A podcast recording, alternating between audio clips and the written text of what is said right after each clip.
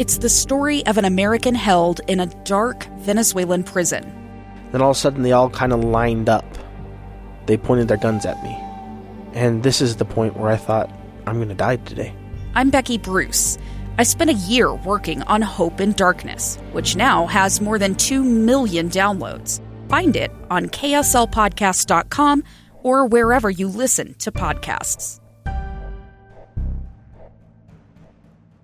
Dave and Dujanovic, your morning companions for talk, analysis, and key perspectives on Utah's biggest stories on KSL News Radio.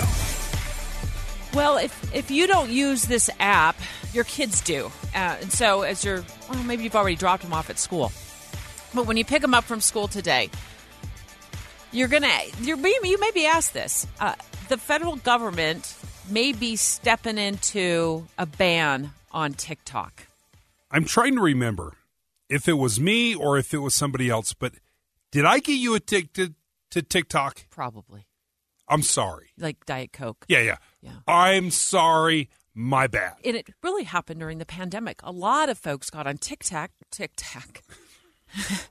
yeah, that app because we were bored in our own homes and our own backyards. And it was a fun app to watch everybody doing cute little 10 or 15 second videos. Now it's become more of a resource. Some people are using it to get news content. A lot of news organizations use it to post content. And so it's grown to the point where 100 million Americans are now using TikTok. But our very own Senator Mitt Romney is now on board with a plan to potentially ban it. We're going to explain why. Don't you love how everybody is on Team Trump on this? Like that was what President Trump wanted to do long ago. Now everybody is like, mm, maybe he was right all along. It's 907. It's time for the launch. Sequence engaged. And here are three things, not all TikTok related, but three things that Debbie wants you to know. Countdown. Three. I want to talk about killing cougars. Utah lawmaker passing legislation that lets uh, anyone with a hunting license kill a cougar. I don't. I think this means you don't no, longer need a special permit. I, am going to go change my batteries in the newsroom so I can get my my my tongue and lips working correctly this morning. Um, but while I do that, Dave is going to give you his opinion on this. I don't know if this means that if I see one sitting on my front patio or it's on my running route, bam, I can just pull out the gun I don't own and bam. We're going to get the Utah lawmaker who's in favor of this, the wildlife group that's opposed to it. They're calling in at 10 a.m. Debbie wants a license to kill cougars. I'll be honest, if I see a cougar anywhere ever, I will want to kill that cougar. I, they're the most terrifying thing we have in this state. You think? Is there anything more terrifying than the cougar? I mean, I guess maybe there's a bear.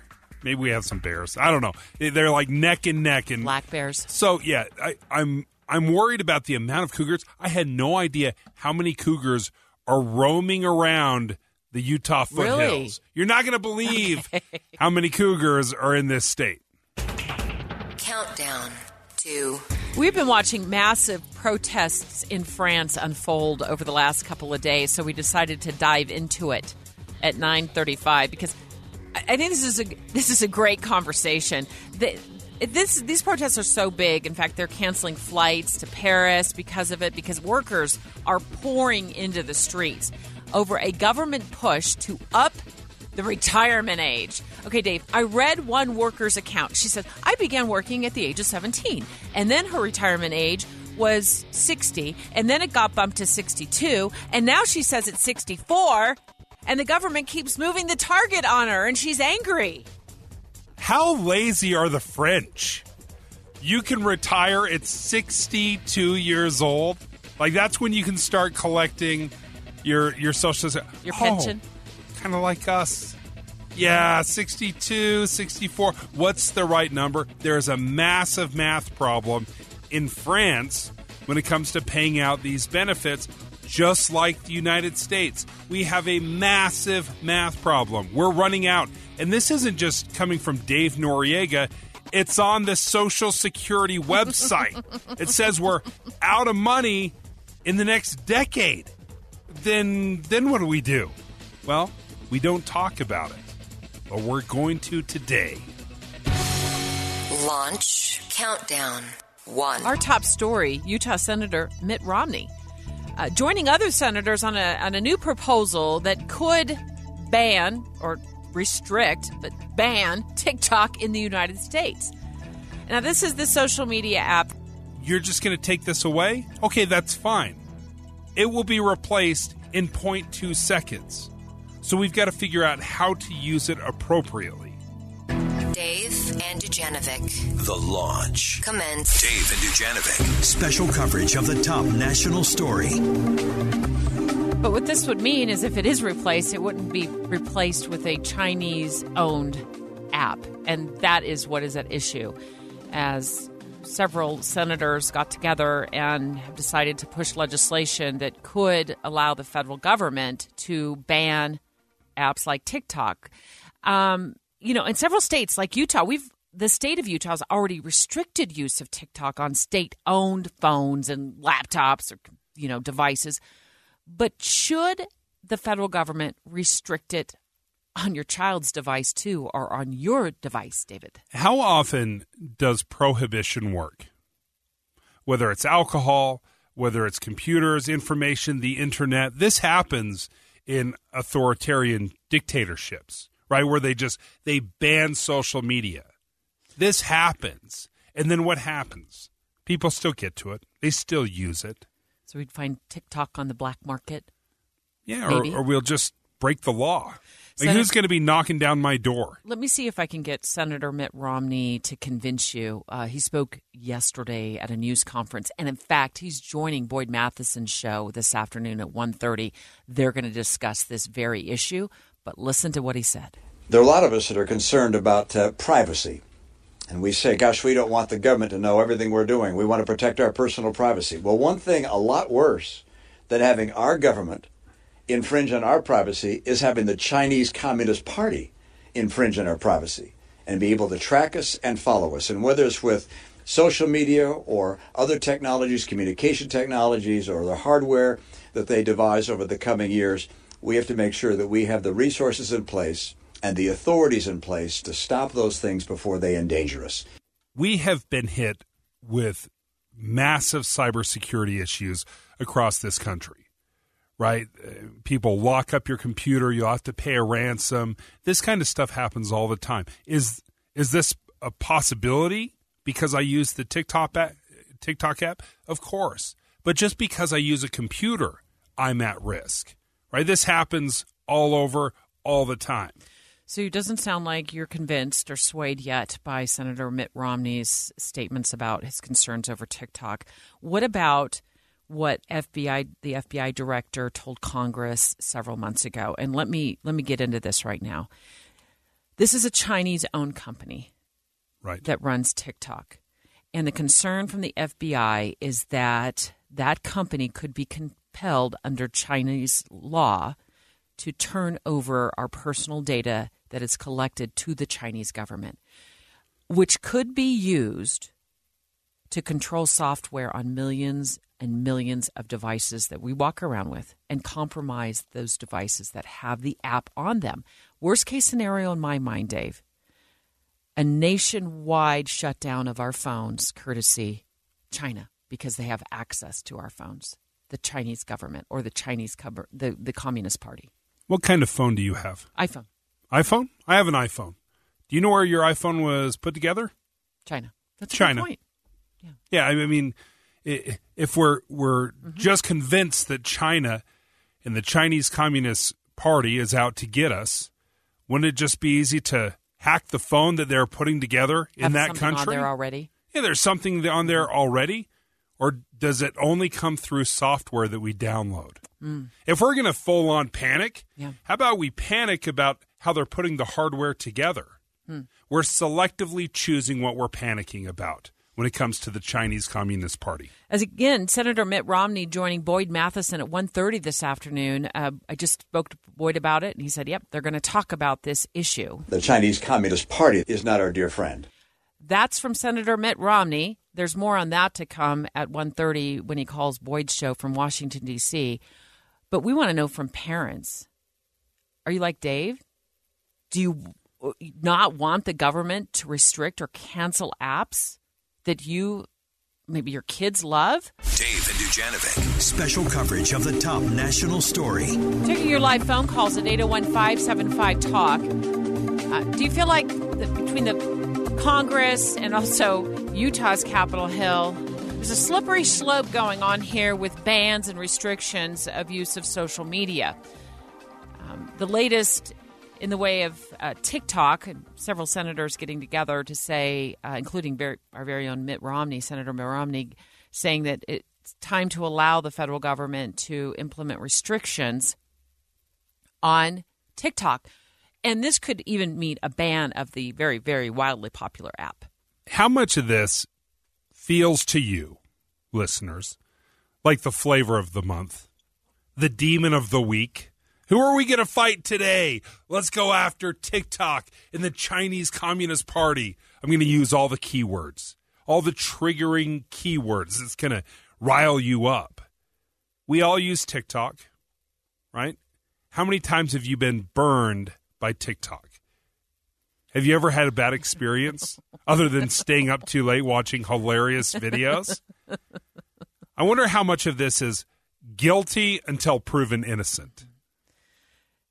Senator Romney speaks to concerns about that, you know, this is a Chinese owned company and it could be compelled under the rule of law there to turn over our personal data.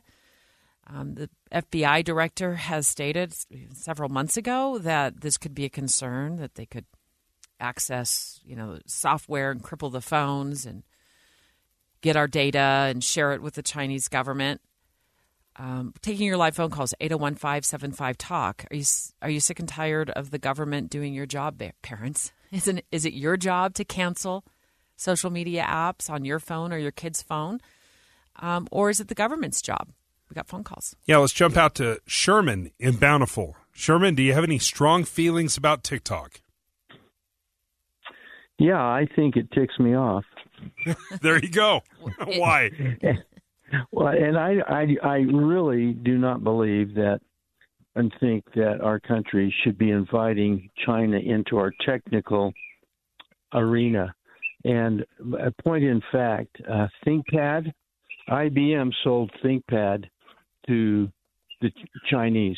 The Chinese rebranded it as Lenovo and came back and so is selling Lenovo here in the United States. And you know, my gut feeling says, hey, there's there's firmware in there hmm. that they could access anytime they wanted. So I just I just think that uh, we ought to stay away from the Chinese, and they ought to stay away from us. Sherman, thank you for the phone call. Uh, you you mentioned firmware. Well, where do you where do you think this phone's built? The iPhone. The iPhone. Mm-hmm. I mean, the, these are manufactured largely put together in China. And we stand in long lines to get the newest version. Oh, Debbie, we're like beating each other up trying to get the latest. Oh, wait, an iPhone 26 S Max with 19 cameras? Sign me up. Oh, it's only $32,000? Perfect. But on the flip side, we're trying to ban the apps yeah. that are run by a Chinese company. Like, you're, you're starting to really make sense here, Dave. I, I, I, try not to do that too often, but I, I, I really latched onto something here. You did. It, it's shocking to me that we're so worried about software when the hardware is built in China. Right? Why, why do we trust them to build the phone, but heaven forbid we let somebody, you know, give us an app for that phone. I read where Senator Joe Manchin polled his uh, college age granddaughters about their personal opinion on banning TikTok in the United States, and they said something along the lines of, Watch what you ban, Grandpa. And I felt that that speaks to a disconnect between perhaps an older generation and our kids who don't feel the same way we do or don't see these issues that perhaps even like Senator Romney sees regarding TikTok.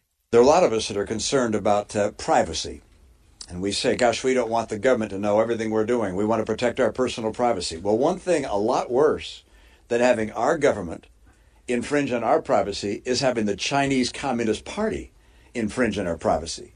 I don't hear those concerns coming from my 20 something year old kids. I don't feel like the younger generation feels that way. And maybe that's why Manchin's granddaughter said, Watch what you ban, Grandpa, because they don't care about this the way we're so passionate about it. If you start thinking about your phone or your computer and the kind of information that we freely give to websites and uh, keystrokes and logging on and uh, location services, I mean, how easily do we track each other? How easily do we track our kids? I can pull up my phone right now. Every one of my kids knows, even my adult kids, knows that I'm tracking them. I know where they're at. They don't care. And my other question is who is to say that a, a, a U.S. owned app wouldn't collect data and then sell it to a foreign government? Even though they could be prosecuted for that, who's to say that isn't happening or can't happen? Well, you sell it to one person, they sell it to another. We sell information, and that is like business as usual. That happens all the time.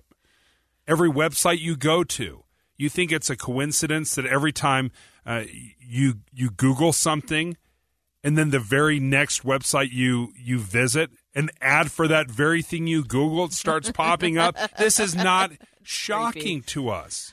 Ike from Salt Lake City, uh, do you agree with uh, government bans or restrictions on Ike? Left us. Sorry, Ike. Call back, please, if you if you can in the next sixty seconds. We do want to get your call in the air.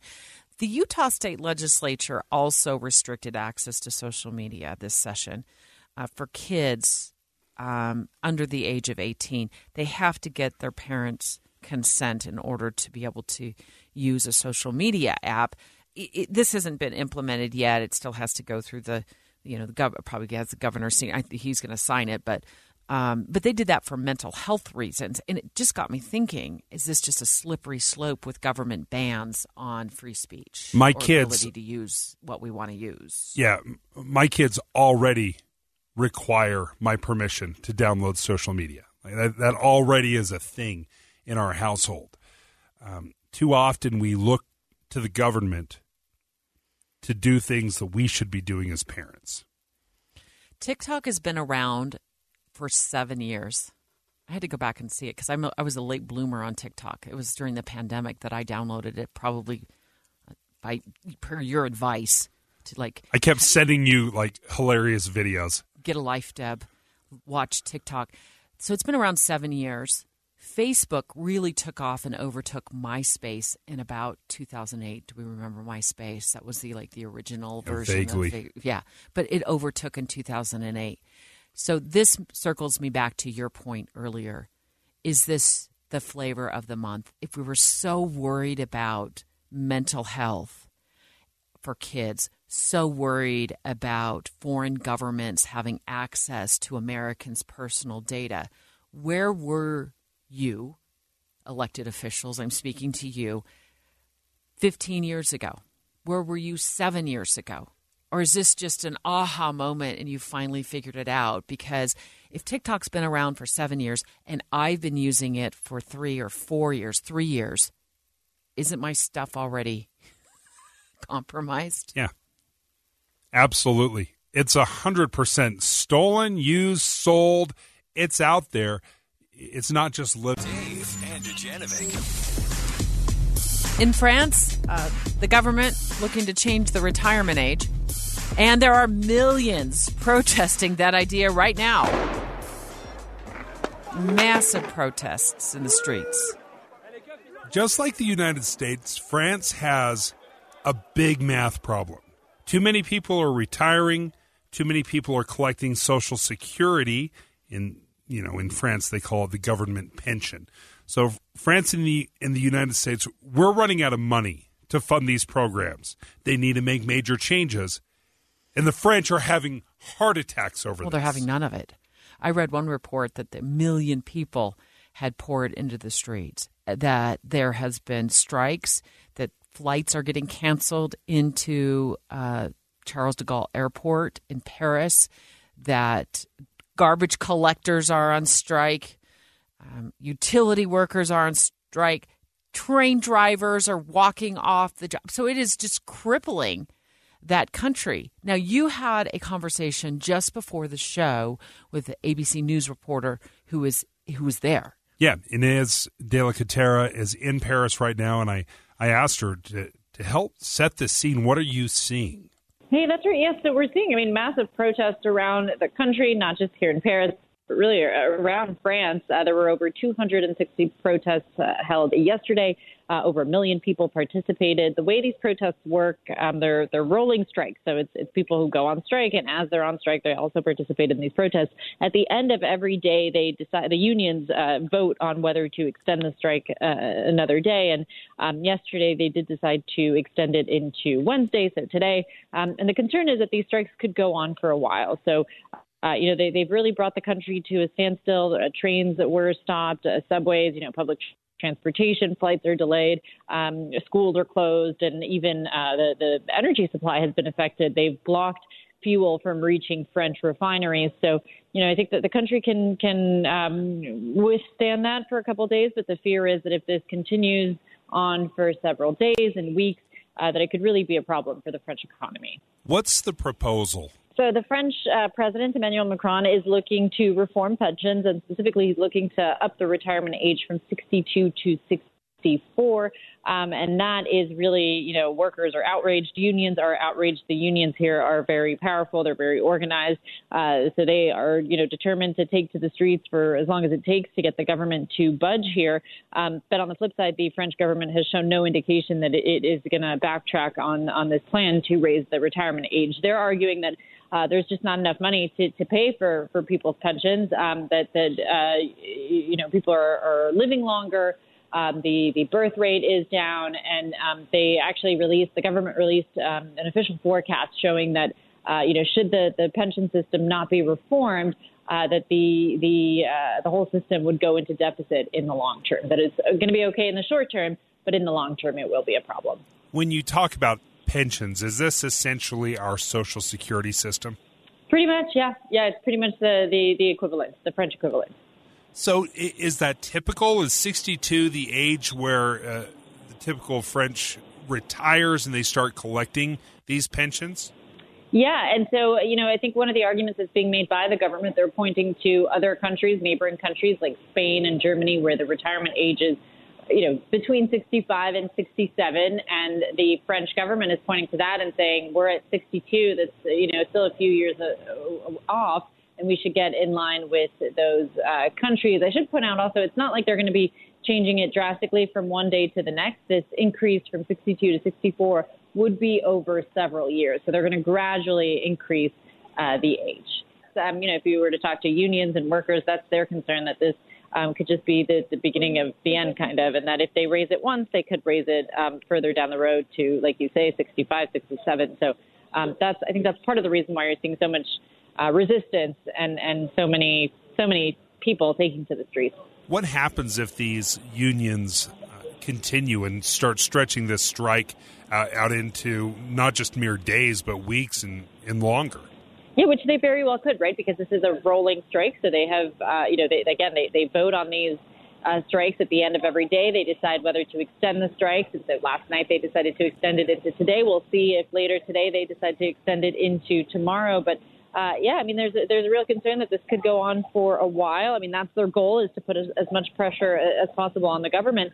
And if this goes on for weeks and, and, and months, I mean, if you think about just the fact that they were blocking fuel from getting to French refineries, if that goes on for several days, that's really going to have an impact on everyday citizens and on the economy. And, um, you know, that could be really problematic. In their view, it'll be a, a win in that it'll put all the more pressure on the French government to, to at least come to the negotiating table and engage in conversations with them. From what you've been able to observe and see, what is the temperature of these protests? Have they become violent, or is there uh, escalated emotions? What is what's going on?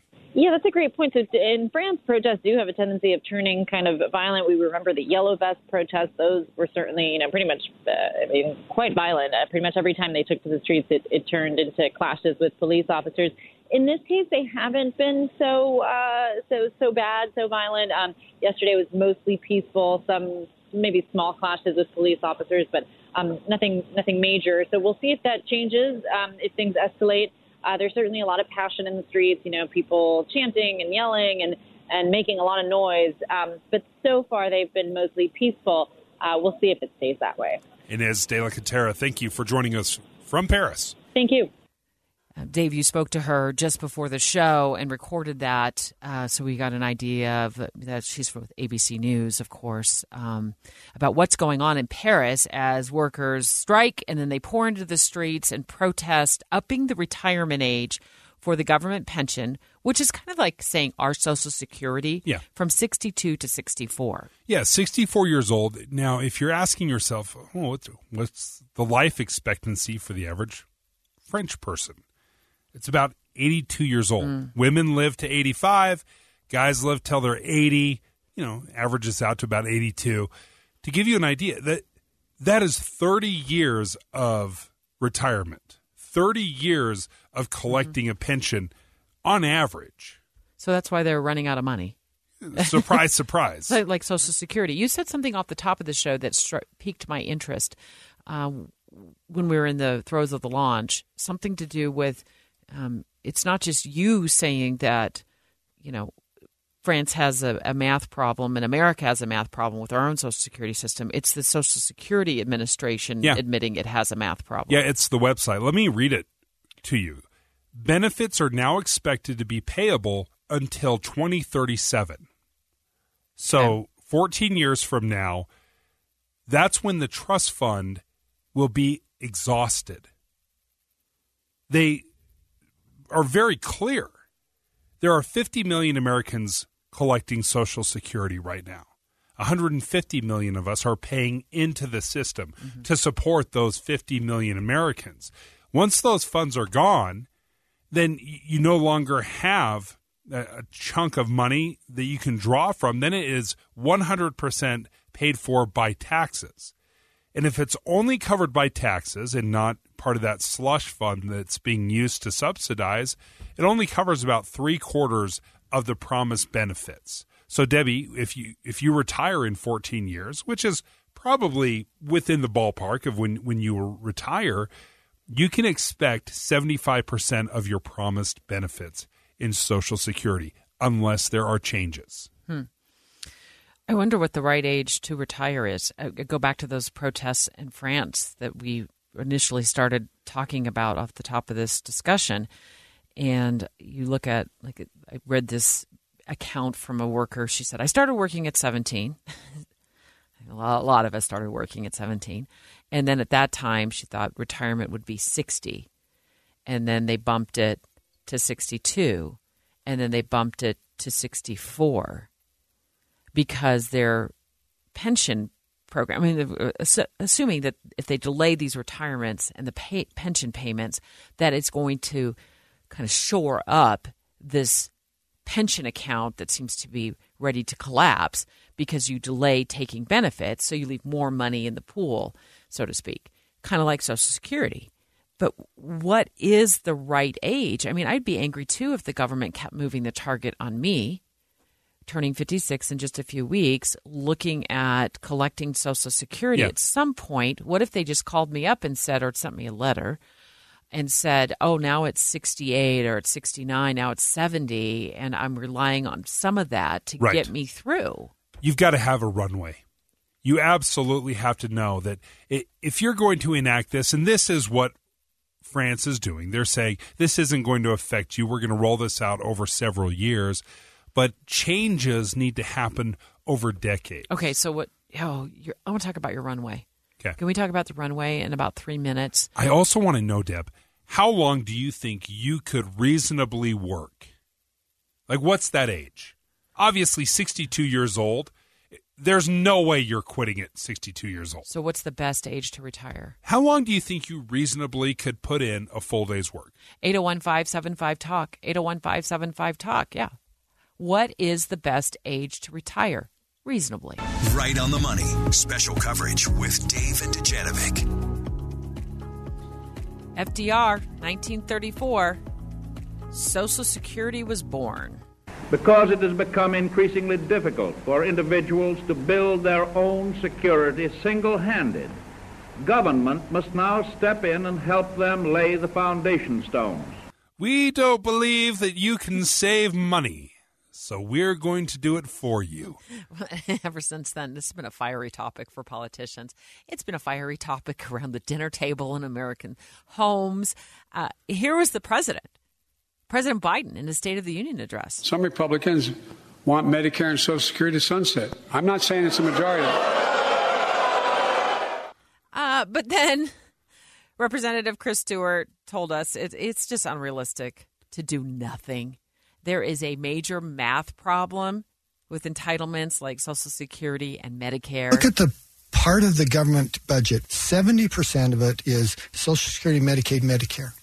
Uh, and until we're willing to actually look at those programs and say we have to have some reforms on those, we'll never fix this problem. I, I don't know why we can't have a reasonable discussion on this. It, it was what made me absolutely crazy about the little jab that President Biden took in the State of the Union address, where he's like, ah, Republicans want to get rid of Social Security. And Republicans are bending over backwards saying, no, no, no, no, no, no, no, absolutely not. When let's be honest, both of you are kind of lying. Of course, Republicans want to do something with Social Security. They are looking at the math problem where it's going to run out of money, and they're trying to do something about it. Democrats are say, pretending like everything's fine, don't worry about it, nothing to see here, and they know that's not true either. It's very clear that we're going to run out of money. There's a major math problem. So let's have a real adult conversation about what we can do to fix it.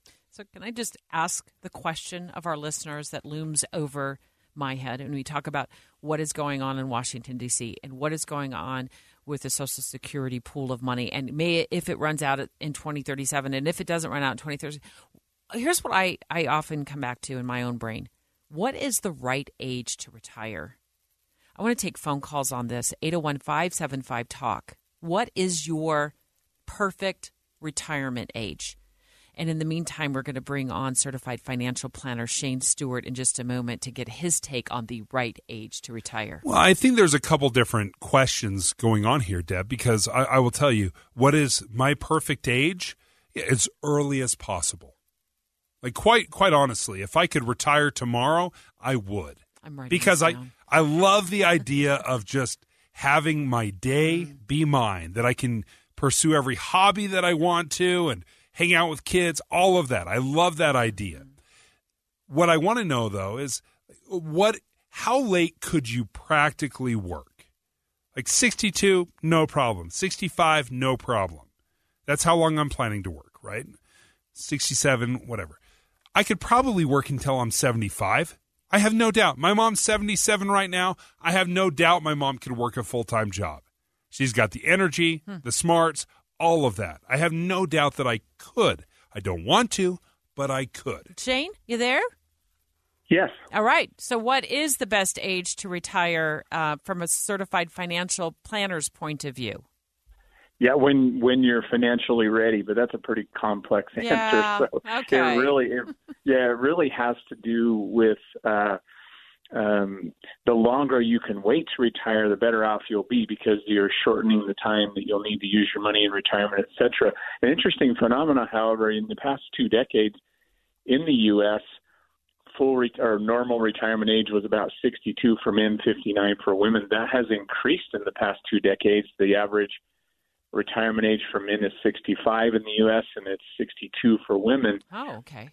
We think that that has has expanded a bit because of the um, things like Social Security, and in fact, in in when it was instituted in 1934, if you were 65, you were expected to live seven years. Now, if you're 65, you're expected to live at least 20, and that's where the the mathematical problem happens with Social Security. It's it wasn't designed to last so long for other people. Interestingly, in 1981, uh, uh, if you can believe it or not, a a uh, nonpartisan uh, committee got together headed by Alan Greenspan, who wasn't yet the the chair of the Fed, and they came up with extending the normal retirement age or the full retirement age to 66 or 67. The three of us would be full retirement age at 67 for Social Security. Oh, wow. And that could happen again. That could it, our children could then, you know, have a full retirement age of 68 or 69. And if you look at the original intention, that would be fair, but it'd be politically a, a tough thing to put out there. Shane, thank you for joining us. Shane Stewart, certified financial planner. Thank you. So 62 years old uh, for women, 64 for men is what I'm hearing Shane say regarding, did I hear him right, regarding the average retirement age in the United States? Yeah. Seems awfully close for both of us. Let's take phone calls. Okay. Uh, let's start off with Barbara in West Valley. Barbara, what do you think? Yes. Um, I took my Social Security when I was 62, and I had went and talked to um, to get some advice. And because I did, my younger sister and I were able to buy a home. Um, I am now 68 years old, and I am still working, only part time, Yeah. to make sure I'm still moving and getting out of getting going. And um, I between my Social Security and the money that I do make part time, it helps with all the bills.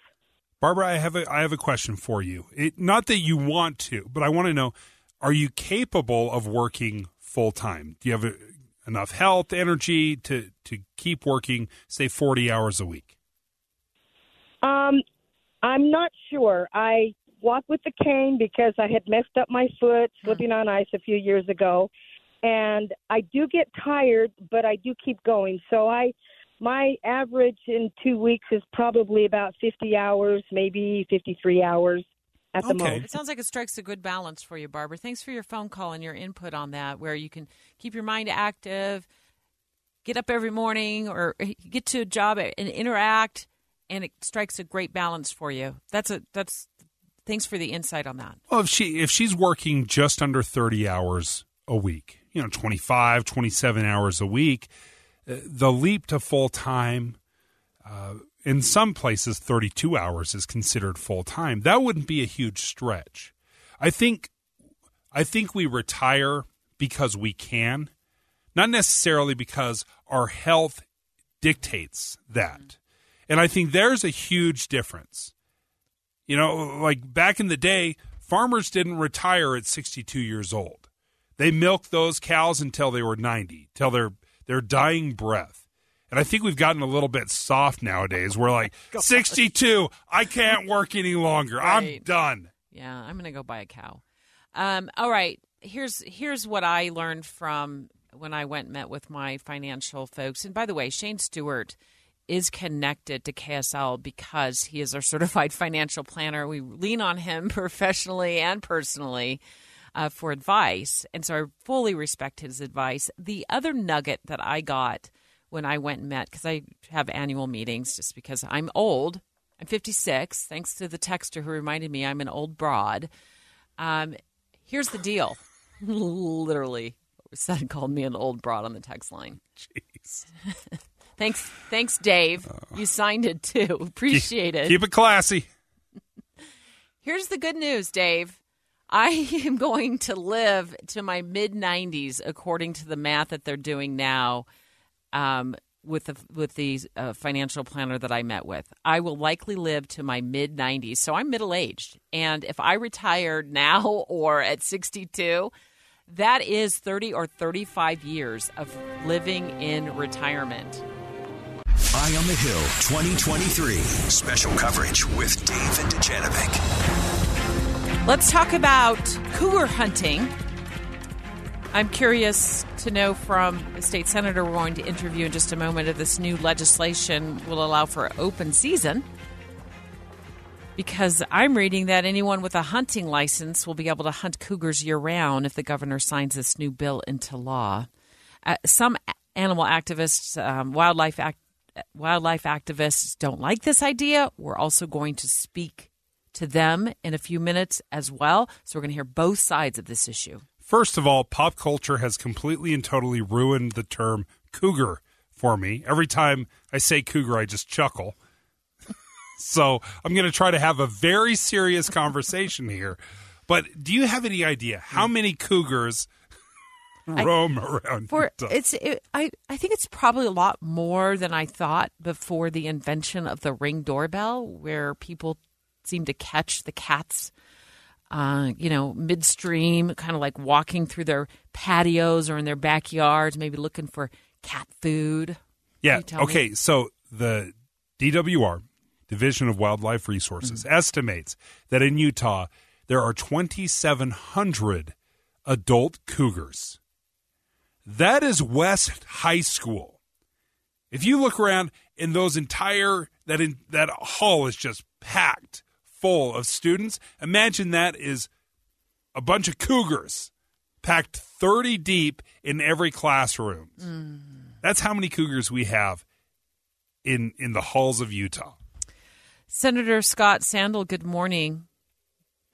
Good morning. Glad to be with you. Well, we're glad to have you. And I want to let our listeners know I'm going to beg them to stay through the next 30 minutes of discussions because we're actually going to take live phone calls from our listeners to see what they think of this proposal um, and what and your pitch as well. So tell us why why you think this needs to happen where anybody who has a hunting permit, a hunting license can now kill a cougar if they need to. Yeah. So um, right now we have a harvest strategy with uh, with cougars that basically says you can buy a tag from the DWR and you can hunt a cougar during certain seasons, and they set a number of places where uh, cougar harvest is more or less depending on what they think. Ah. This strategy has not helped, I don't think, with when you've got a, a top of the food chain predator and you just continue to see that predator increase in numbers across the state. It's been just like you said on ring doorbells. We have seen way more interface between cougars and neighborhoods, pets, in our livestock industry, our deer populations. An adult cougar is estimated to harvest one deer per week for uh, its lifetime. So multiply out your 2,700 adults and times that by 50, and you get the amount of pressure that we have on our deer herd. And this bill is not intended to, in any way, shape, or form, eliminate cougars. It's a different strategy to get a management around this, this pressure that we're seeing from this predator. Well, do, doing some of that quick math, uh, that's 140,000 deer or elk that are being killed and eaten uh, by cougars. So, what's the right number? If it's not 2,700, what's what's an appropriate level? Because I think the argument is when it comes to apex predators and the food chain, circle circle of life stuff, that it all kind of regulates itself. It it does, but the only way you're going to regulate that with a cougar is starvation. And so once a, once the if you get enough cougars that eventually they they're they're starving, you will see them move into other areas and start to to harvest uh, pets off of porches, your uh, livestock. Those things will just be part of what the food chain is because there's there's no other way that those cougars eventually control themselves. We're talking to Senator Scott Sandall. Um, he worked on legislation this legislative session to allow anybody who has a hunting license to kill a cougar. Um, okay, so I need to get into the nitty gritty on this with you, Senator. Give, like, for example, I do a lot of running and a lot of hiking, um, but let's talk about running on for city streets. My running route, I happen to bump into a cougar. I haven't yet. Do I worry about it? Sometimes I do, depending on where I'm running. Um, would I, if I had a hunting license, would I be able to shoot a cougar right there? I mean, I don't know if I'm like run. I'm not. I don't run with a rifle. I'll just put that out there. But w- would I be allowed to, or would this be would I be in violation of the law because it's not up in, for example, a canyon somewhere? Well, the the rules will still apply for discharge of a firearm in neighborhoods. Uh, that that rule did not change. So you would be subject to whatever your local ordinance was as far as when you could discharge a firearm or harvest a cougar. Uh, let me tell you, cougars would now be in the same category as, as say, a fox. Um, not quite to where we deal with coyotes, but you're going you you're not going to be able to shoot a cougar out the window of your vehicle. You're not going to be able to shoot a cougar across the roadway. All of those things are are pro- prohibited in hunt regulations. So, in, in a way, no, you're not going to be able to, okay. to shoot that cougar in your neighborhood. Senator, I have I have two questions. Number one, have you ever been cougar hunting? And I num- have. You have. Did you get? I one? have. Did you get one? Uh, yeah, yeah. We uh, well years ago we uh, we harvested a, a tomcat. Okay, so um, what do you say to the criticism that this is just hunters that want easier access uh, to the thrill of hunting cougars, or perhaps that by reducing the population uh, of cougars in Utah, that it, in, it improves the mule deer, for example? I think there's a direct correlation between our mule, mule deer population and our increase, our decrease in mule deer and our increase in cougars. I don't think there's any doubt about that.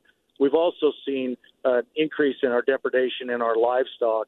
Um, there's a different lens here that people don't see when you talk about harvesting a cougar and what you'll see when a cougar moves into a herd of sheep and maybe kills 15 or 20 of them in a night um, and only only eats one of them.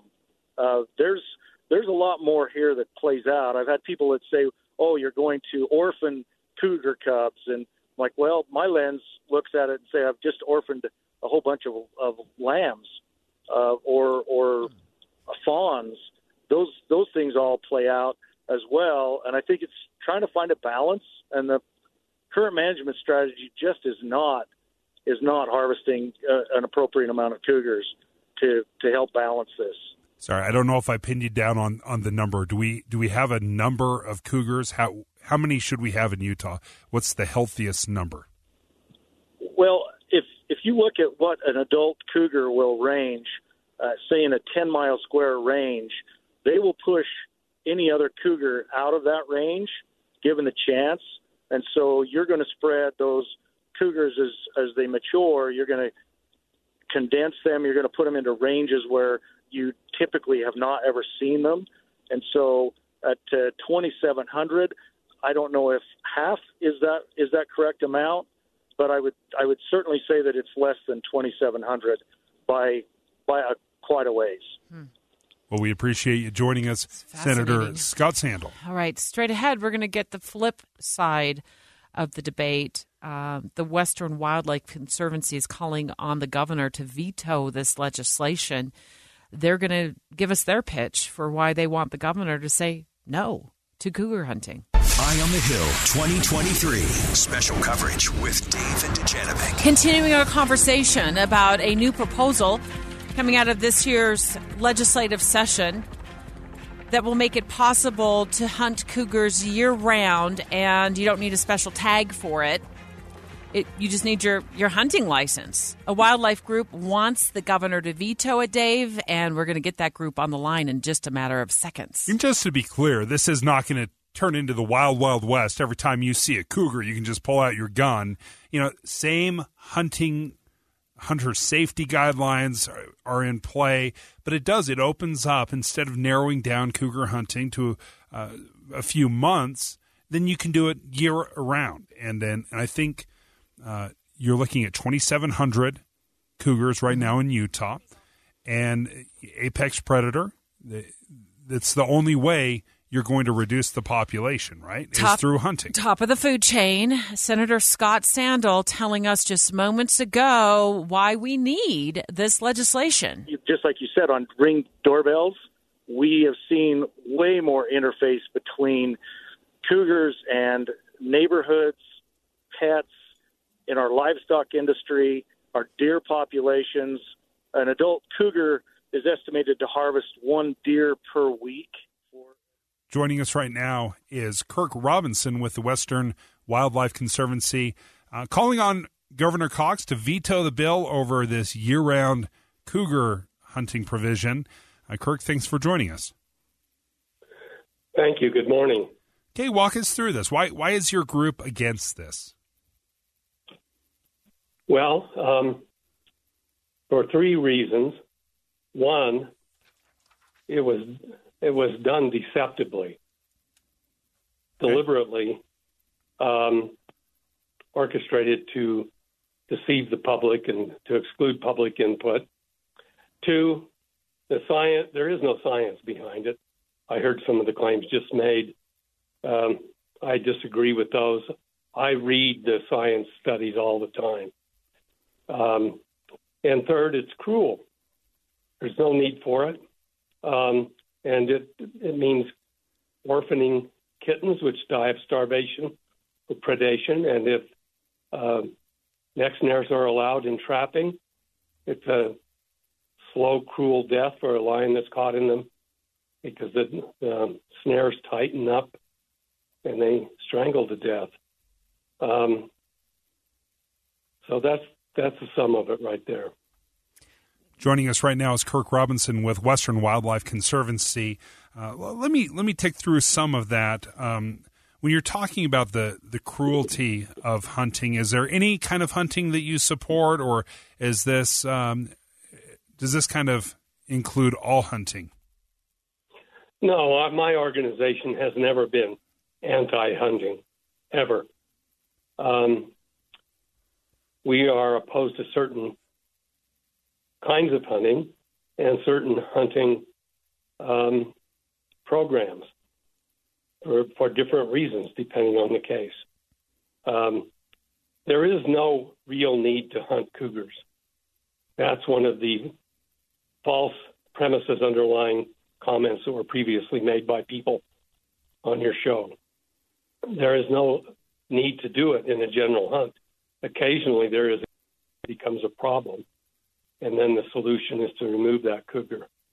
But um, there's quite a lot of science in the last 15 or 20 years to show that by heavily hunting a cougar population, you actually tend to increase the number of conflicts with humans, including more cougars in urban areas, more conflicts with humans, more predation on livestock, etc. Evidently, the people that support this don't read the literature or don't care. But that's a provable fact. Kirk Robinson is with the Wild Western Wildlife Conservancy calling on Governor Cox to veto legislation over year round cougar hunting, uh, where hunters wouldn't need um, a special permit to hunt the cougar. The lawmaker behind this proposal just called the show moments ago, and, and I'm gonna I'm gonna ask you to respond to the statement that he he made regarding um, interactions and interface with cougars and humans. Just like you said on ring doorbells, we have seen way more interface between cougars and neighborhoods, pets, in our livestock industry, our deer populations. An adult cougar is estimated to harvest one deer per week for uh, its lifetime. So multiply out your 2,700 adults and times that by 50, and you get the amount of pressure that we have on our deer herd.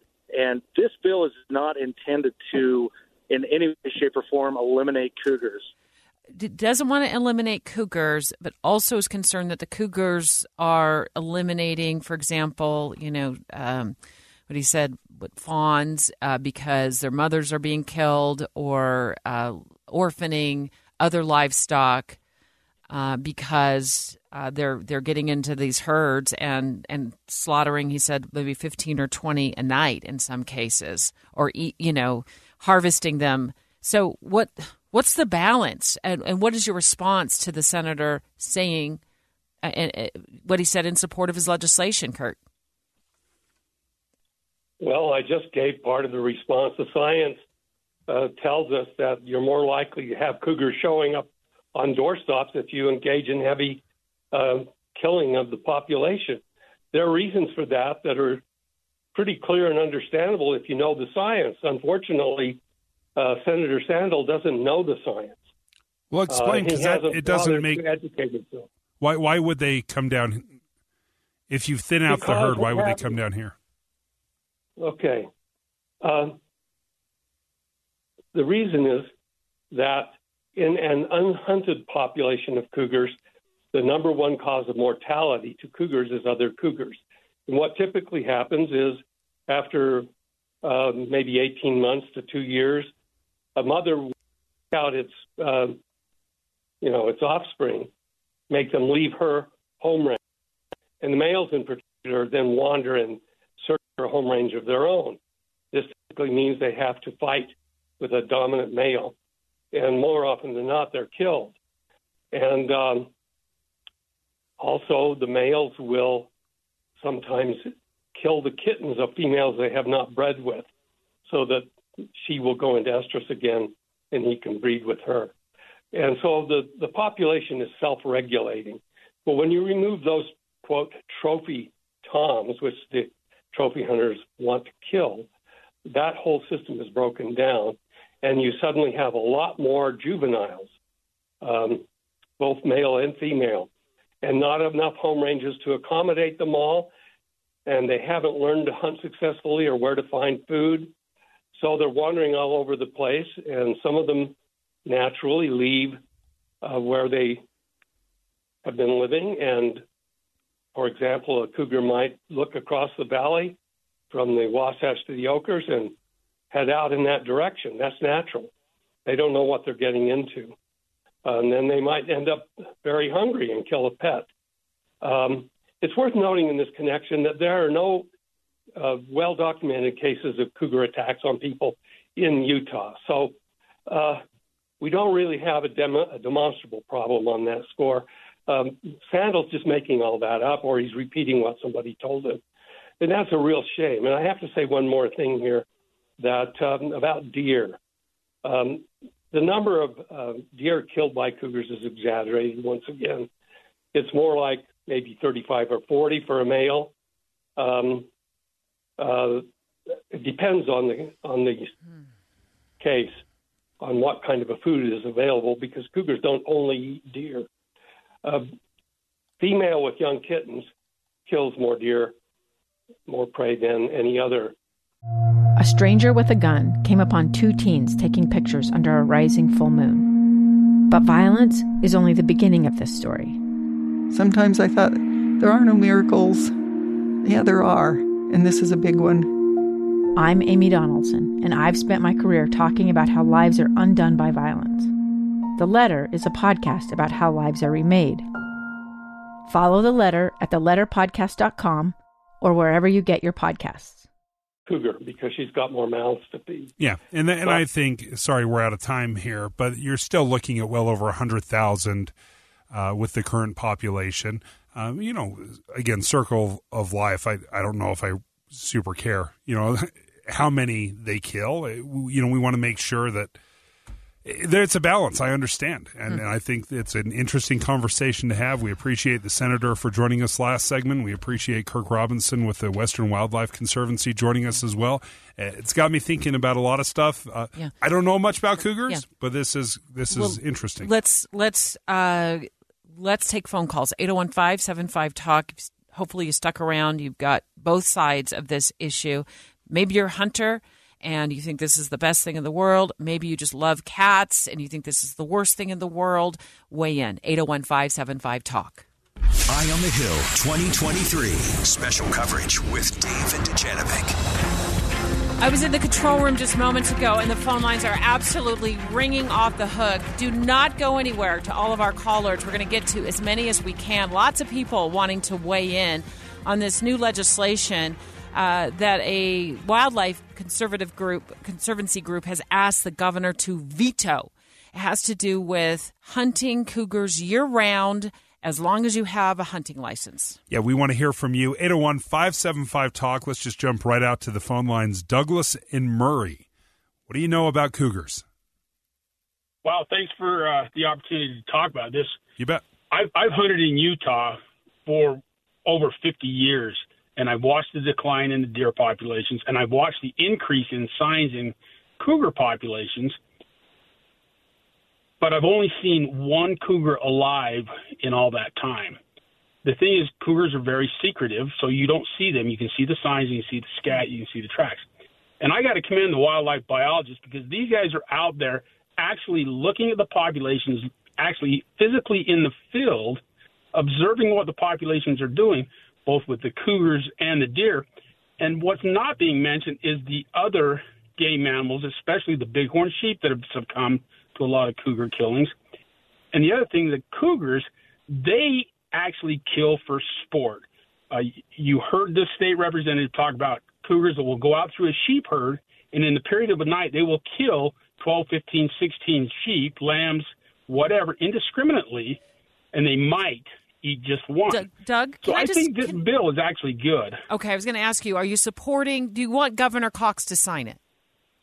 I yes, I believe he should sign this for the health of the entire wildlife population and not be focused on just one animal or the other because it is they are opportunistic killers and they do kill for fun but without any kind of control the only predator they have is starvation or man let's keep going down the phone call list don from layton good morning do you want governor cox to sign the legislation or veto it I gotta go with a veto on this one, and that's not because I'm an animal lover.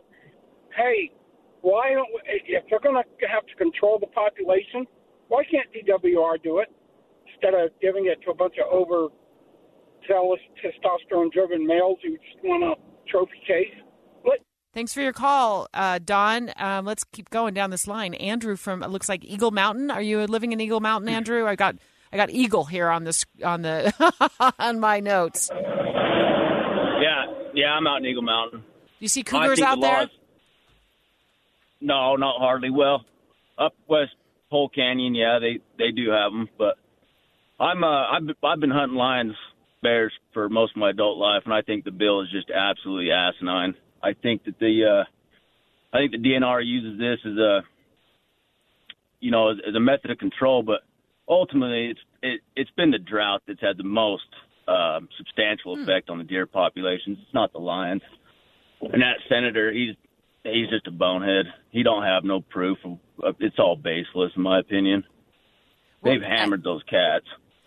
Thank, thanks for the phone call. Um, I'm just going to flag that comment. I actually thought uh, he brought some great information to the conversation, things that I didn't know about. Um, and but I do also appreciate uh, the wildlife uh, folks that we had on the air as well and their perspective. I'm, I'm torn on this. I'm also not a hunter. Uh, I also don't want to be hunted by a cougar, but I have. Ne- I don't think I've ever encountered one either. Uh, much to what like speaks to what Douglas was talking about when he called the show just moments ago. They, if they've seen me, I haven't seen them. Dave, we've got lots more phone calls. Devin in South Jordan. Devin, what do you think about the big cats? uh, I uh, agree with the legislation. I think the the governor should sign it. I have family property up in uh, Cache Valley where we uh, lease out the property for grazing, and three years ago we started cougars up there. And they took a cow. Uh, they don't just eat the whole animal and part it out. They dig in and eat some of the uh, in some of the um, innards of the cow of the cow, and then leave the rest to rot. Uh, last that was three years ago. Last year there was five cougars up there, and so and there's deer and elk and, and other things up there. But I think the uh, guy opposing the legislation is accurate in saying that you should follow the science. My situation, where cougars have seem to be coming on the rise, is only anecdotal, and the people who have the science are the the Department of Natural Resources. They check the deer population. I mean, normally up there we have uh, a foot of snow. Up there now there's over four feet of snow, and the deer are starving. One of the other adjacent property owners called me and said the DNR called them and they want to go up there and feed them some pellets to keep them from starving to death. So the DNR knows what's going on. I called them up to ask about control of the deer population. They knew exactly what was going on on my exact property. They watch it. If they're in support of it, the governor should sign it. Yeah, and I think the question is how much, you know, what's the right number? And, and we're having a hard time coming up with that number. Um, there's not an easy number that, that we've come to because For population. for population, what's the is it 2,700? Is that the right number? Mm. Is it 4,500? Could you know, what can Utah handle? Um, and that's a tough number to come up with. I want to take one more phone call, Dave. We've got one more caller on the line. Larry, come into the conversation with us, but just let me uh, let our listeners know who are just jumping in the car, maybe heading out for a morning break from work. Uh, we are talking about obviously what has now come to my attention is quite controversial piece of legislation that passed um, the Utah House and the Senate and it awaits the governor's signature. There is a wildlife uh, group that is calling for him to veto it, and it has to do with this uh, open season on cougar hunting. You will no longer need a permit to hunt cougars. If you have a hunting license that qualifies you to shoot a cougar, the lawmaker who joined the show said that's to control the population. Dave, you pointed out that population number right now stands at 2,700. Yeah, according to the Division of Wildlife Resources. Larry, final call. Larry, what do you think? Well, since there's so much snow, they're starving to death anyway, and the cougars can take care of a lot of that. But uh, I've got a nephew that's a trophy hunter, and he's killed cougars, and you don't eat them. It's just, it's just that he's a trophy hunter. Yeah. And he he has all these damn trophies, you know. I don't believe in killing animals for nothing, and uh, the cougars you know, they've got lives to live, they've got kids or babies to raise, they'll starve to death. Uh, the sheep herders have Great Pyrenees dogs that two of them can kill a cougar, or one of them will, def- one of them will definitely drive it off. But they have those big white Spanish, they're from Spain, Great Pyrenees. They're about 200 pounds each a piece. And uh, it's just wrong, you know. I mean, if they're feeding them, the DNR is feeding them, uh, that means there's too many deer. So anyway, well, thank you. Thank you for the phone call, and we appreciate This is not something that I'm really I have a strong feeling one way or the other, Debbie. I'm not a I'm not a big hunter. I don't understand hmm. the population, but um, it, it's a there's no question if you're hunting a cat, it's not to feed your family. It is it is trophy hunting, but they are also apex predators. It's not like they're being hunted on. They, they fight for territory themselves. What's the right number? I have to turn it over to you know the experts in the state. We'll watch that legislation. We'll see what happens to it and report back because clearly a lot of people care about this. Thank you so much for lighting up our phone lines. It's amazing to talk to all of our listeners about this uh, hot button issue. Straight ahead, we just had two Americans who were kidnapped, uh, killed. Uh, the two survived. Uh, they were driving down into Mexico for, I've heard, anywhere from a bummy lift uh, to a tummy tuck. At any rate, it turned horrific for them immediately after they crossed the border. So, we're going to explore this question Is it safe to travel to Mexico? Spring break? Summer vacations? We're going to take a look, a deep dive into that, and also offer some important safety tips. Here's one I'll give you. Like, do you know when you can or shouldn't use the ATM? Dave and Dujanovic, special coverage of the top national story. Ever since we reported yesterday morning about these two tourists who were killed and the other two survived, and one was injured, that kidnapping, that horrific kidnapping, almost like the moment they crossed the border from Texas into Mexico, I thought, wow, we've got a lot of people who want to travel for spring break to Mexico. Maybe you're planning a summer vacation. How do you know if it's safe to travel? I think you better know before you go. You got to do your research. Uh, we talked to uh, one of our producers, Gustavo Rodriguez, whose uh, family is from Mexico. He travels there often. And there are obviously there's very safe places in Mexico. There's vacation spots that are very popular, extremely safe. You know, as safe as it would be to travel over to Europe. But there are cities, there are states that are extremely dangerous, as dangerous as traveling to Afghanistan. Yep, that's a level four. Uh, Gustavo is going to rejoin us in just a moment with uh, some safety tips, things you should know before you go. Uh, he goes down there at least once a year, right, Gustavo? Yeah, once a year with his family, and they usually drive right? You drive. He's gone for like two weeks at a time, so he knows the ropes. I want to just reflect a moment on those four Americans who went across the border. It was for a cosmetic procedure. We're now learning, and I've heard anywhere reported from like a bummy lift to a a tummy tuck. It, it, Americans go across the border for medical purposes, for medications.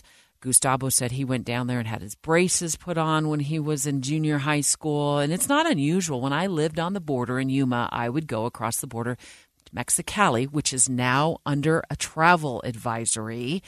Um, and I loved, I spent a lot of time in Mexicali, not only eating the amazing food, and they had some wonderful places to visit, and to, they had a great nightclub there that my friends and I would go to, but also for medications because I was a broke young reporter. So it's not unusual. Uh, but the family of these Americans, some of the family members were begging them not to go because of the fears of where things are at right now. So I'm just checking on you. That's what I told them Thursday. And then, like I said, Friday morning, I texted and I didn't get anything. And we now know that cartel members were involved in the kidnapping and that they moved these victims multiple times to evade authorities. And then I, I read that there was one like guarding a, a small home or something like that. And when authorities moved in, and then they were able to free at least um, two of them, but uh, the other two were killed. And I don't know at what point they were killed. Yeah. The point is, how do you know where it's safe to go in Mexico, right? Yeah, it, it's a great question because uh, so often when you look at cruises or resorts that are offering these deals to fly into Mexico, uh, what's safe? What's the, the safest way to be able to travel to some of these beautiful places without putting your family or yourself in risk? Five states in Mexico under a do not travel advisory it's all posted on the State Department's website. All I did was Google Mexico travel advisories, and this came up. Or reconsider travel to, let's see, one, two, three, four, five, six, seven states.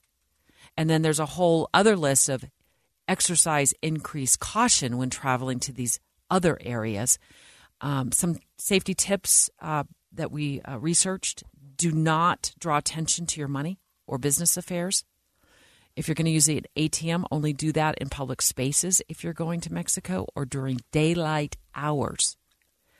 So you got to know these things. Well, the daylight hours thing is, Kinda I guess don't it- Yeah. that's good. Yeah. Except for the fact that when these these individuals were kidnapped, it was broad daylight. Right. We, we have the video. We were watching it unfold. Not only was it broad daylight, there were cameras all over the place. We saw it unfolding. And part of the chilling part of that video and, and the story was this was not rushed. This was at gunpoint, take these Americans, load them into the back of a pickup. It wasn't like rushed running around. They they did it systematically and the fact they were not rushing that they felt confident enough or safe enough that they could just go about and do their business really mm-hmm. tells me that there's a level of corruption. They feel secure and safe to a level that they can just do this in broad daylight. It also says stop at all roadblocks or you risk being killed. I remember the many years ago, Gustavo, when I traveled to the, I think it was the heart of Mexico. Have you ever heard of Zapatillo? I was traveling by car with some colleagues. We were going there to report on a story, and we saw um, federales with guns on the side of the road. We kept driving at the time, but this was a long time ago. Things felt safer then. Um, people go to Cabo, people go to Cancun, they go to Acapulco, Puerto Rico. Do our listeners have any concerns um, or things that they should be aware of as they're making those travel plans? What's your take, Gustavo? Ah, so typically the big touristy places are the safest place where you can go and travel. Um, also, avoiding those states that are on the list, just avoid them.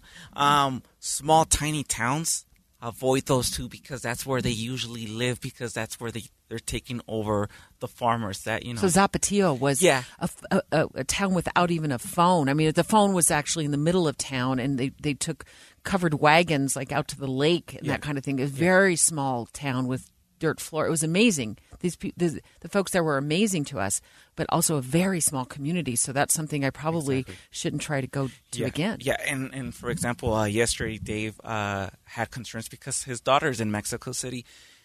Mexico City is not that um, uh, dangerous. I mean, there's like thugs and all that. But in what big city doesn't have that? But in in the case of this happening, Mexico City is really low. It's on the low scale. So because these people uh, live in those small towns, not big cities. I appreciate you calming my heart a little bit there, Goose.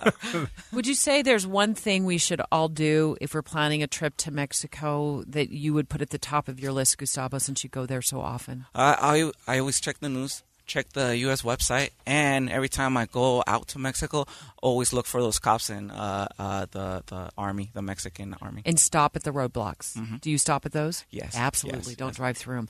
Great advice. Uh, the website he's referring to is the State Department's travel website. It's travel.state.gov.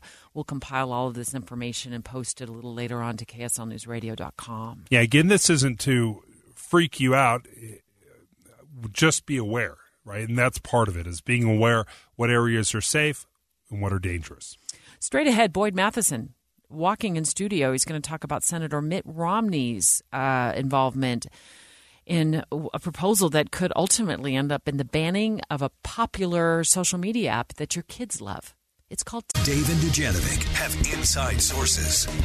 Utah Senator Mitt Romney uh, joining other senators on a new proposal that could ultimately end in the banning of TikTok in the United States. This is, of course, the social media app that your kids love, um, and you must too, because 100 million Americans are on that app. Here's Senator Mitt Romney. There are a lot of us that are concerned about uh, privacy. And we say, gosh, we don't want the government to know everything we're doing. We want to protect our personal privacy. Well, one thing a lot worse than having our government infringe on our privacy is having the Chinese Communist Party infringe on our privacy.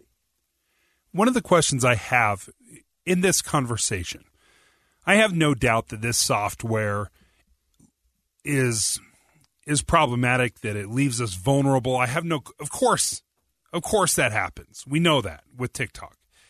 But there's also a hardware component. You've got software components, you got hardware components. Where do you think our iPhones are being put together? In China. So we trust them to put the phones together and not install some sort of hardware when they're putting the phones together.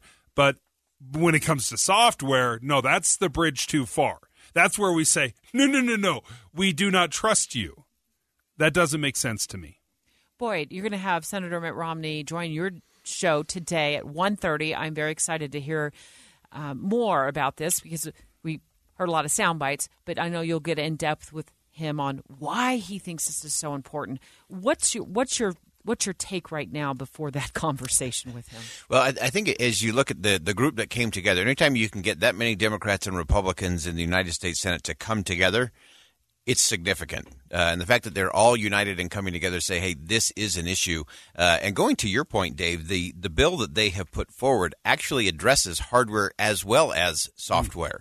Uh, so it's not just that software component that we see in TikTok, but it's also hardware components uh, and really puts a lot of onus on the Secretary of Commerce to really establish a set of uh, disciplines, processes, procedures to do the evaluation uh, on that on an ongoing basis. And so there's a, a, whole series of things that are part of this bill that they have put forward uh, that again really target. Does this have an impact on national security? Uh, does it have a, a, potential to disrupt critical infrastructure? That's one of the ones that I think I worry most about is the ability for uh, that tracking ability and that to, to disrupt, you know, the uh, the grid, uh, all of those kind of things, defense systems, and all of that. Uh, anything integral to telecommunications. Uh, so it's a it's a pretty long list of things that they're asking the Commerce Secretary and the Commerce Department to take on uh, as part of this new legislation. Last fall, the FBI director uh, Christopher Wray said um, he threw up the he threw up the flag in the warning, the red flag, and said this is a threat to national security. And I hear that so often. And so then my mind goes to my next question like, what do you mean by that? And so I dove into that uh, this morning, and it, and it looks like some of the allegations are that this TikTok, which is, if you didn't know, is owned by a, a, a company in China. And the concern is that could, could be compelled to share information with the with the Communist Party. Um, and and here's what I found out: it it could you be used to control software on millions of devices, and compromise those devices that have the app downloaded. So I go worst case scenario, like I'm known to do in every single scenario I think about, and I think, well, what would the world be like if all of a sudden our cell phones went dark? I cannot leave the newsroom without grabbing my cell phone, even if it's just to run to the ladies' room or to run downstairs and Yeah. grab a, a bag of potato chips. Could you imagine not having access, if we want to go worst case scenario, a world, a, a United States without cell phone Yeah, you, ability? think, you think of all that getting uh, jammed up, and, and one of the important things to, to point out, and as you said, Debbie, this is a Chinese company, and we should remember there really aren't any private companies Right. uh, in China. They're all controlled by the Chinese Communist Party, and, and I think that's part of what Senator Romney and his colleagues are raising. Is look, let's not let's not pretend this is like Apple or you know Intel or or some American business that does have some control over their destiny and what they want to do. Uh, this is China, so there really isn't a private company. Uh, they're all state controlled, state owned, and so uh, their ability to use that data, and again, whether that's to jam up systems, whether that's tracking key individuals, uh, whether that's looking at uh, targets that are either military uh, bases or again infrastructure, grid uh, in terms of energy, all of those things will could disrupt things in a in a significant way. things have changed a little bit with the supply chain, but Apple was producing. I, I read ninety-five percent of their iPhones were coming through China. Uh, tens of millions of computers, personal computers, are being put together in China and sent out around the world. These private companies have a very vested interest in making sure that those things that you're panicking about are not happening because they know uh, as soon as that comes out, as soon as something uh, is revealed or abused, their business is over. Right, the iPhone business is over if that worst case scenario happens, Debbie. So I wonder how much of this needs to fall on Dave Noriega and his downloading of TikTok, and how much the private market is going to take care of this because they understand they're over. Their jo- their business is over if this abuse happens. Yeah, and so that's that's always the interesting dilemma. Will will the private sector have that incentive enough uh, to to make sure those protections are in place? And what do they do if there is a breach? Because we know there is going to be a breach, there is going to be a breakthrough, there is going to be uh, a letdown, uh, and we also have to look at it too. Going to your point, Dave, in terms of what's my responsibility in terms of what I'm digesting and, and taking through through an app like that, uh, recognizing that that's part of what they want to do uh, is control the messaging. Uh, because that's the that's the real. But so China is playing the long game, folks. Uh, this is not just about a TikTok and who can be hip and cool on social media. They are playing the long game. They believe that they are to be the superpower of the world, uh, and they know the way to do that is control communication uh, and and influence what people are thinking and what people are digesting. I wonder how popular this would be among the younger generation. And I'll point to this uh, statement that I heard that Senator Joe Manchin had reached out to his granddaughters Mm. who are of college age and said, What do you think about this? And in a nutshell, they said something to the effect of, Watch what you ban. Grandpa. Yeah. So I look at this from a purely political, reelectable point of view. If you are maybe maybe not clearly messaging why this ban is important or not relating your message to the people who really love to use apps, which is our kids, right? Yeah. All of our kids. They grew up on these things. Yeah. We didn't. We didn't have them when we were kids.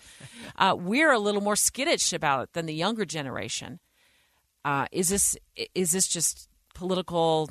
I don't know. I don't want to say the word. I don't like to use the word suicide. But you know, is that is that are they just dooming themselves? Well, there there are the younger voter. Yeah, there are political challenges to the younger voter. There's also constitutional challenges uh, when Of it comes to controlling speech, right? right, yeah. so, uh, so I think those debates are going to be very interesting as well. So, getting to the younger generation, yeah, this is kind of part of who they are, and so part of it is an education process. And actually, one of the things that I commend in the in the bill that's being put forward is uh, a very strategic education process for citizens, individuals, the public, business community uh, to understand what the threats are and That's and to start watching it. And so that education is a is a key piece. And then there's this whole other debate that we have to have uh, in terms of free speech and where where does that line Well, begin and end? That's a lawsuit, right? That'll sure. end up in a lawsuit. Absolutely. I think. I mean, for sure, if it is ultimately banned. Sponsored by 16 year old girls everywhere.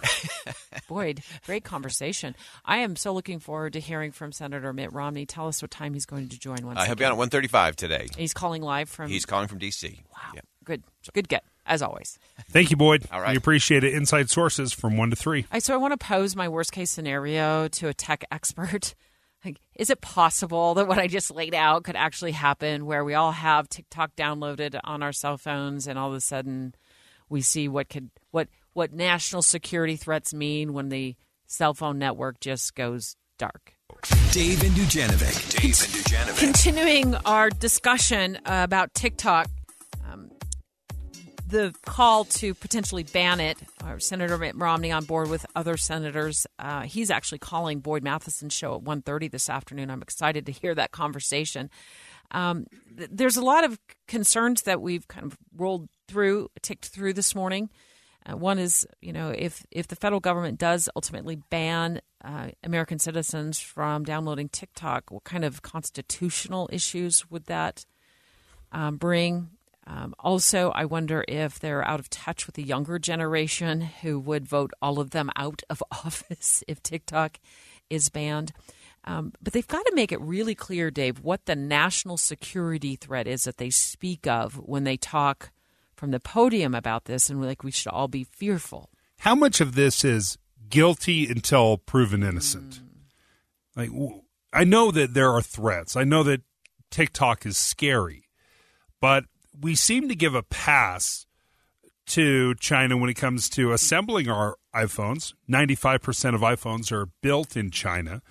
We're fine with getting the latest and greatest iPhone built and handed over to us. We're excited about that. But as soon as we're talking about software, a really popular social media platform, okay, now we're panicking. What have they done? I understand there's a threat, but what have they done? Earl Foote with Nexus IT uh, joins the show quite often. Knows a lot there is about tech. Earl, I've known you for many years, and you've always so gracious with your time to kind of walk us through these more complex issues. And I, I, I paint this picture with a with a Chinese-owned company like TikTok and the concerns that lawmakers have about this national security threat. I guess my mind goes to if we've got this on our cell phones and they decide to to infect it with something um, that's nefarious. I, I hate that word, but it's the only one that came to mind. Um, does that potentially shut down? Have the potential to shut down cell phone service, telephone service? Let's face it, that's a that's the only thing we own is cell phones these days. Few of us have hard lines into our homes anymore. Is that the kind of national security threat, or is that just a Debbie Downer? No way that's ever going to happen. um, you, you know, there, there's always a, a possibility. I think that that's, um, you know, probably a, a longer shot. Um, Devin, Dave, thanks for having me on. You know, the, the, the biggest concern here, as you mentioned, Dev, is, is TikTok is owned by a Chinese company called ByteDance. Um, and by, by Chinese law, all Chinese companies have to give their data to the Chinese government when they are asked for that. Um, there is evidence, well, the, prior to June 2022, all U.S. user data from TikTok was routing through China. Um, as part of you know their effort to um, to separate you know from their Chinese affiliation, um, as of June 2022, user data uh, for TikTok routes within the U.S. However, there is still evidence that that data exfiltrates, or at least some portion of that data exfiltrates to China. Now, where where is the threat? Um, the, the threat is in that the privacy policy of TikTok is really flexible. Um, it allows them to gather a lot of data from the devices where TikTok is installed. Um, it also allows them to gather other data from other applications and um, non-customary type of data from the device that um, that you know most applications wouldn't normally gather.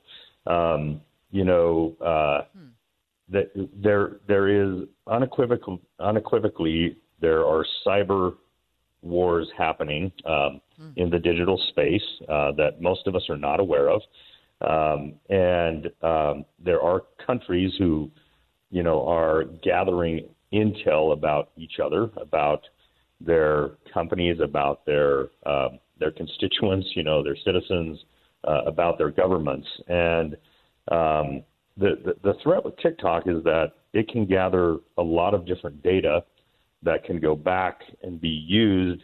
Um, sometimes it could be used for competitive advantage purposes in, you know, in creating new technology, um, in understanding consumer uh, behavior and consumer sentiment. Sometimes it could be used for more nefarious um, sort of activities. We know that, you know, Governor Cox a couple of months ago banned the use of TikTok on all state-owned devices because of that threat of lateral movement and the gathering of data that is not just specifically TikTok data. I understand the the TikTok fear, the software fear. Do you have any fears when it comes to hardware? Since the vast majority of iPhones are built in China, uh, tens of millions of computers are are built and assembled in China that are ending up, you know, on the desks at home. Uh, it's a hardware component that we seem to, I guess, kind of be fine with because you know it's the new iPhone 14x Max with three cameras. Yeah, um, of course, there's always a threat there, Dave. However, the FCC, um, you know, has done a, a, really good job of working with those technology companies um, to adequately vet and put um, regulation and inspection in place on the manufacturing of those types of devices, um, and um, and so the the likelihood of threats existing on hardware devices is significantly less. The the challenge here is that um, TikTok, while they have now routed, you know, routed their their U.S. based traffic within the U.S., um, they've been somewhat uncooperative with the FCC in this matter of the exfiltration of data back to China. Um, they've kind of uh, skirted around a commitment to sever that practice, and instead are, are saying, you know, telling the U.S. government um, our our practices on data privacy will be adequate to appease um, you know, privacy regulations. However, um, you know that that is um, it's less than what the FCC would like, and probably what the, the American public should want. Um, you know, the FCC in the past, by the way, Dave, for example, if you take Huawei, who is a you know a, a major mobile device manufacturer worldwide, they were shut down and no longer allowed to you know sell devices within the U.S. because there was evidence that data was being collected on those devices and being sent back to China. Um, and they wouldn't discontinue the practice. So um, the FCC completely shut down, and, and Huawei can no longer be purchased within the U.S. There are other brands, including brands, you know, hardware brands or software brands like Yealink or Zoom, who have had similar problems in the past, but who have cooperated and have severed ties of data going back to you know China. Earl, we got about 60 seconds, and I hope you can give us an answer. I want you to put your dad your dad hat on. Earl Foote is with Nexus IT. He's a tech expert. Uh, do you let your kids, for example, use tech, TikTok? And uh, if you don't, like, what is the best? We can't like say all this stuff to our kids. I mean, they their eyes would glaze over. It's so highbrow, you know. how do you get through to them on this? Yeah, yeah. Well, um, to clarify, my kids are all adults at this Yeah. point, so those choices, are, those, those choices are, are theirs, yeah. right? But Right. But um, as, as a parent, I would be more concerned about predatory behavior on TikTok than about um, you know the data privacy. But still, you know, um, I I don't want my kids' data and all their you know their activity, their online activity and behavior, to you know be in the hands of the wrong people or to be available on the dark web, you know, for purchase. So um, you know, if I had if I still had minors in my home, I would certainly be having conversations with them about um, you know thinking about their own data privacy and the risks to them and their own safety um, that those risks present. But yeah, it's it's for me, it's less about um, you know what what might fall into the hands of the Chinese government, and it's more about predatory behavior that happens on TikTok. Earl Foote, Thank you for joining us from Nexus IT, one of our tech experts that we turn to. Thanks. Yeah, and definitely gave us more food for thought while we were all running around in circles worried about China. He brought it down right to the kitchen table where we need to still be having those and remember to have those conversations with our kids about what they're putting on social media, who they're communicating with on social media, and who's communicating. Dave and Dujanovic, special coverage of the top national story. My goodness, I just looked up on CNN and they're also reporting right now this, the same issue we're going to dive into. Uh, the headline there says two Americans killed, two survived kidnapping in Mexico. And they actually have a timeline. It looks like they entered Mexico about 9:20 on Friday morning, and that they were attacked and abducted an hour and a half later. An hour and a half later. Is that what that says? They were abducted and attacked. Yeah. So they were there 90 minutes. They were on their way to a doctor's appointment. One of them uh, had an appointment to get cosmetic surgery. And as we talked about yesterday, Dave, it's significantly cheaper for not only cosmetic surgery, but for other procedures as well. And a lot of Americans, as it turns out, drive across the border for those types of procedures. Yeah, and as they went in on Friday, uh, they'd been kidnapped. The family members hadn't heard from them. It seems by Sunday they had already seen the video mm-hmm. of their loved ones being kidnapped. Uh, the U.S. government is now saying that the Mexican cartel mistakenly targeted uh, the four friends, which is good intel to have, right? For for I guess FBI and Homeland Security to have that kind of info. But at the end of the day, uh, it doesn't bring those two back. Um, and I think there's some fears. I know among, look, I used to go to Mexico a lot because I lived on the border. Would I go now? Would I go now? That's a question I've been thinking about a lot. Uh, planning summer vacations, for example. Is it worth taking a journey down to some of the touristy places, which are safer and they're not on the State Department's level four watch list by watch list by any stretch of the imagination. This area was. But there's some travel warnings that are issued across most of Mexico, which by the U.S. Things like you know don't use ATMs after dark. Make sure you stop at all the checkpoints. And we heard that from our own producer Gustavo, who goes down to Mexico for weeks at a time, he said, make sure you stop at those checkpoints. The travel warning says you risk being killed if you don't. Joining us right now is Jorge Ventura from News Nation, um, live from uh, Matamoros uh, in Mexico. Jorge, thanks for joining us. Um, what have we learned? Uh, this has kind of come out piecemeal. What's the latest information? Yeah, so right now I'm actually outside of the uh, morgue where the uh, two deceased Americans' bodies still are and remain. So we are expecting that the bodies could be, as soon as today, transferred back to the United States. So we are waiting for that. And then right next to that building is actually the 24 year old Mexican national male that was arrested when the Americans were rescued. Now, the tough thing here, what, what Mexican law enforcement is telling me our sources is that um, it's going to be really difficult for that male to cooperate. They they don't expect them to cooperate, which they really need to, so that they can at least catch the rest of the individuals uh, tied to the crime. So we're here now waiting for those for those developments. Uh, but that manhunt right now continues for the rest of the individuals responsible for the crime. But right now they do have a 24 year old male uh, that is detained, and we're right outside that building right now. Well, I'm reading too, Jorge, where they were kind of hopping around from place to place with these Americans to avoid detection. I guess that only worked for so long until they were confronted. Do we know how Mexican authorities caught up to them? So we're still waiting on, on, on more information. What our sources are telling us that the uh, the suspect gunman um, has mistaken the identity of the four Americans as Haitian smugglers, and that's what kind of started the altercation. Now, with after that, they they uh, put him in that white pickup truck and they drove him to East Matamoros to a place called uh, Playa Bagdad, um, and they were discovered in this rural area. As you guys know, there's only two survivors, um, but those two bodies that were deceased are here at this morgue now. We're hoping that today is the day they, they transfer them back to the United States.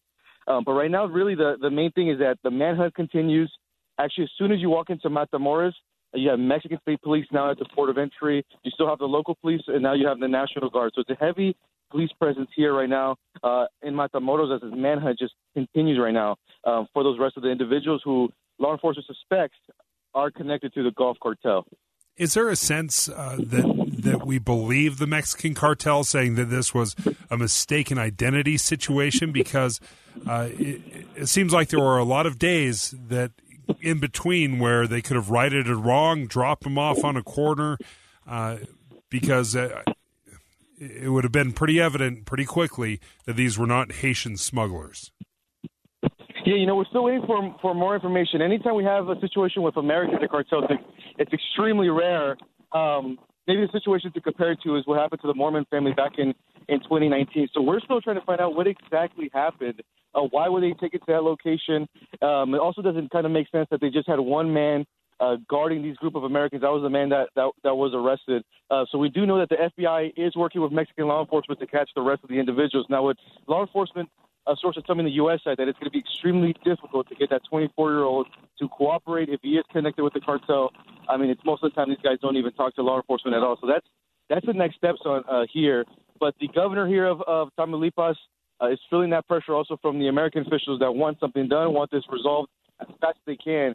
What actually shocked me today going into Matamoros, we actually ran into two Americans from Louisiana who were going to Matamoros for a medical procedure. And, you know, we asked them, were you aware of, of the recent violence, uh, you know, involving Americans? Are you scared? And they said they were aware, they were worried, but um, they had no choice that, that you know, they had they needed to save money. So that I was a bit shocked to see, you know, this morning, Americans uh, still going to Matamoros.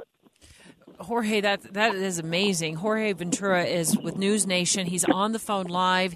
He's in the area where those uh, four Americans were kidnapped just a few days ago. Two of them dead. He said he's standing right outside the morgue. Let's get more, just for 60 seconds or so, because we know you're super busy there, Jorge, and appreciate your time. But let's get into the dangers. I mean, uh, two more Americans are going in from Louisiana. Should Americans, in your view, be going across the border in that area at all, or other areas that might be dangerous?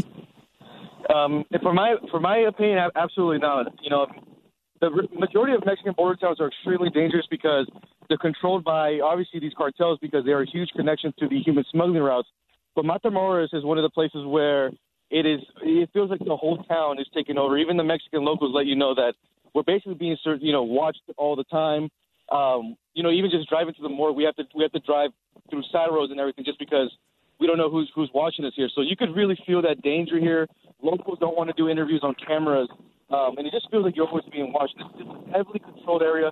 Even from my experience in the past of, of just covering the border, this is a major uh, human smuggling route, which is why this this also situation is even more odd because they don't want to bring that national attention, and they obviously don't want to bring attention from Washington D.C. right here, right now.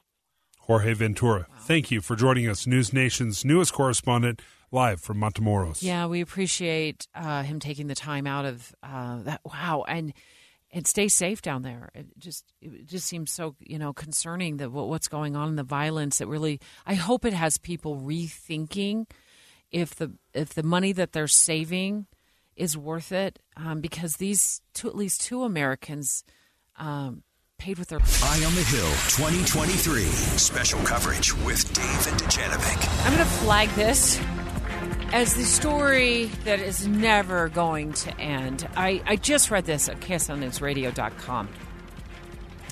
Utah's new flag, we did, the legislature finally approved this thing, uh, getting some opposition to the point where they want to, um, I guess they want to stop it from happening. There's a group of, of folks who've gotten together who, who wants there to be some sort of a, a vote. Uh, we don't get this new flag. I think that I think that's the bottom line that they want out of this. Is it saveourflag.com, dot org, dot something? I mean, come on, you lost. The the flag is over. The old seal on a bed sheet, mm-hmm. which is what the old one was. It was a terrible flag. Love the state, hate the flag. Time for a new one. Why would you fight this? Why would you go to the time, effort, the the hassle? Because not everybody wants one. Not everybody wants the new flag. Um, but we know one person who definitely wants the new flag. He's probably draped in it right now. He's, sitting here waiting to join the conversation. Senator Dan McCay. There's opposition. Uh, will this actually end up on the ballot if they can collect enough signatures to get it on the ballot? Well, Debbie, it's so interesting that you mentioned that. I actually, uh, Highway Patrol has asked me not to drape myself in the flag when I'm when I'm driving, and so It's a good I, I had to take it off before I got in my car. But we know you're an attorney. You can represent yourself in court if you are caught draped draped in the flag. So do you think this? You, do you think there's a chance uh, that this thing could end up in front of Utah voters? Well, there's, I mean, there's a chance. I mean, look, this is one of those times and one of those debates where it's not really partisan. It's you know the the divide of people who are in to you know to get a new flag and and those who are out. It it really doesn't fall in their ideological you know uh, lines. It it really is. And Dave, I'm going to equivocate with you just a little bit. Okay. I don't know that the I don't know that the existing flag is ugly or none of those things. In fact, one of the things that's really uh, important for everyone to realize is this fight is not about the old flag because the old flag is still going to fly in the state of Utah. In fact, it's been elevated in status to be acknowledged as our historic flag, and it, it has specific dates that it by a statute that it has to fly on the Capitol. One of the things I love about the U.S. flag i- or about the U.S. Capitol is you know when Congress is, is in session because they have a flag over each chamber to tell you when each session of Congress is meeting.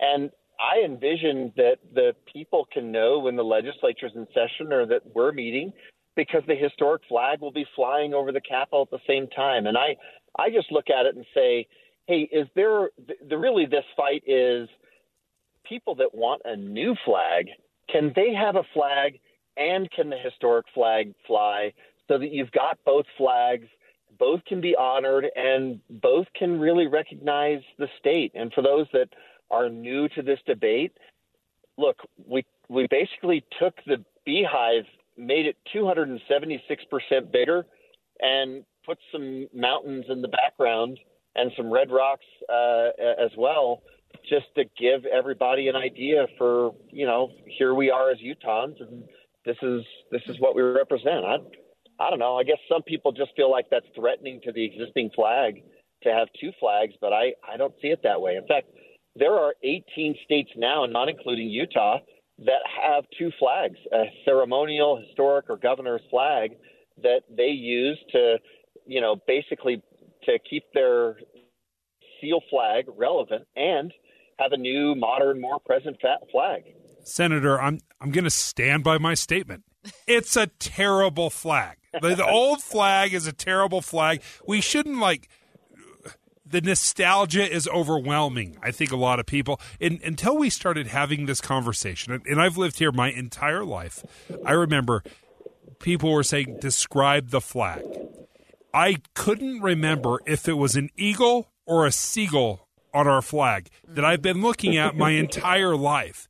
If I couldn't tell the difference between an eagle and a seagull on the flag, that's a bad flag. Okay, so sorry to s- step in between the the, the debater and the filibuster, but but but, but let me ask a, a pertinent question that I think is burning in a lot of taxpayers' minds. What is the cost, Senator, of replacing all of the flags across Utah and all of the logos or something like that with flags on them?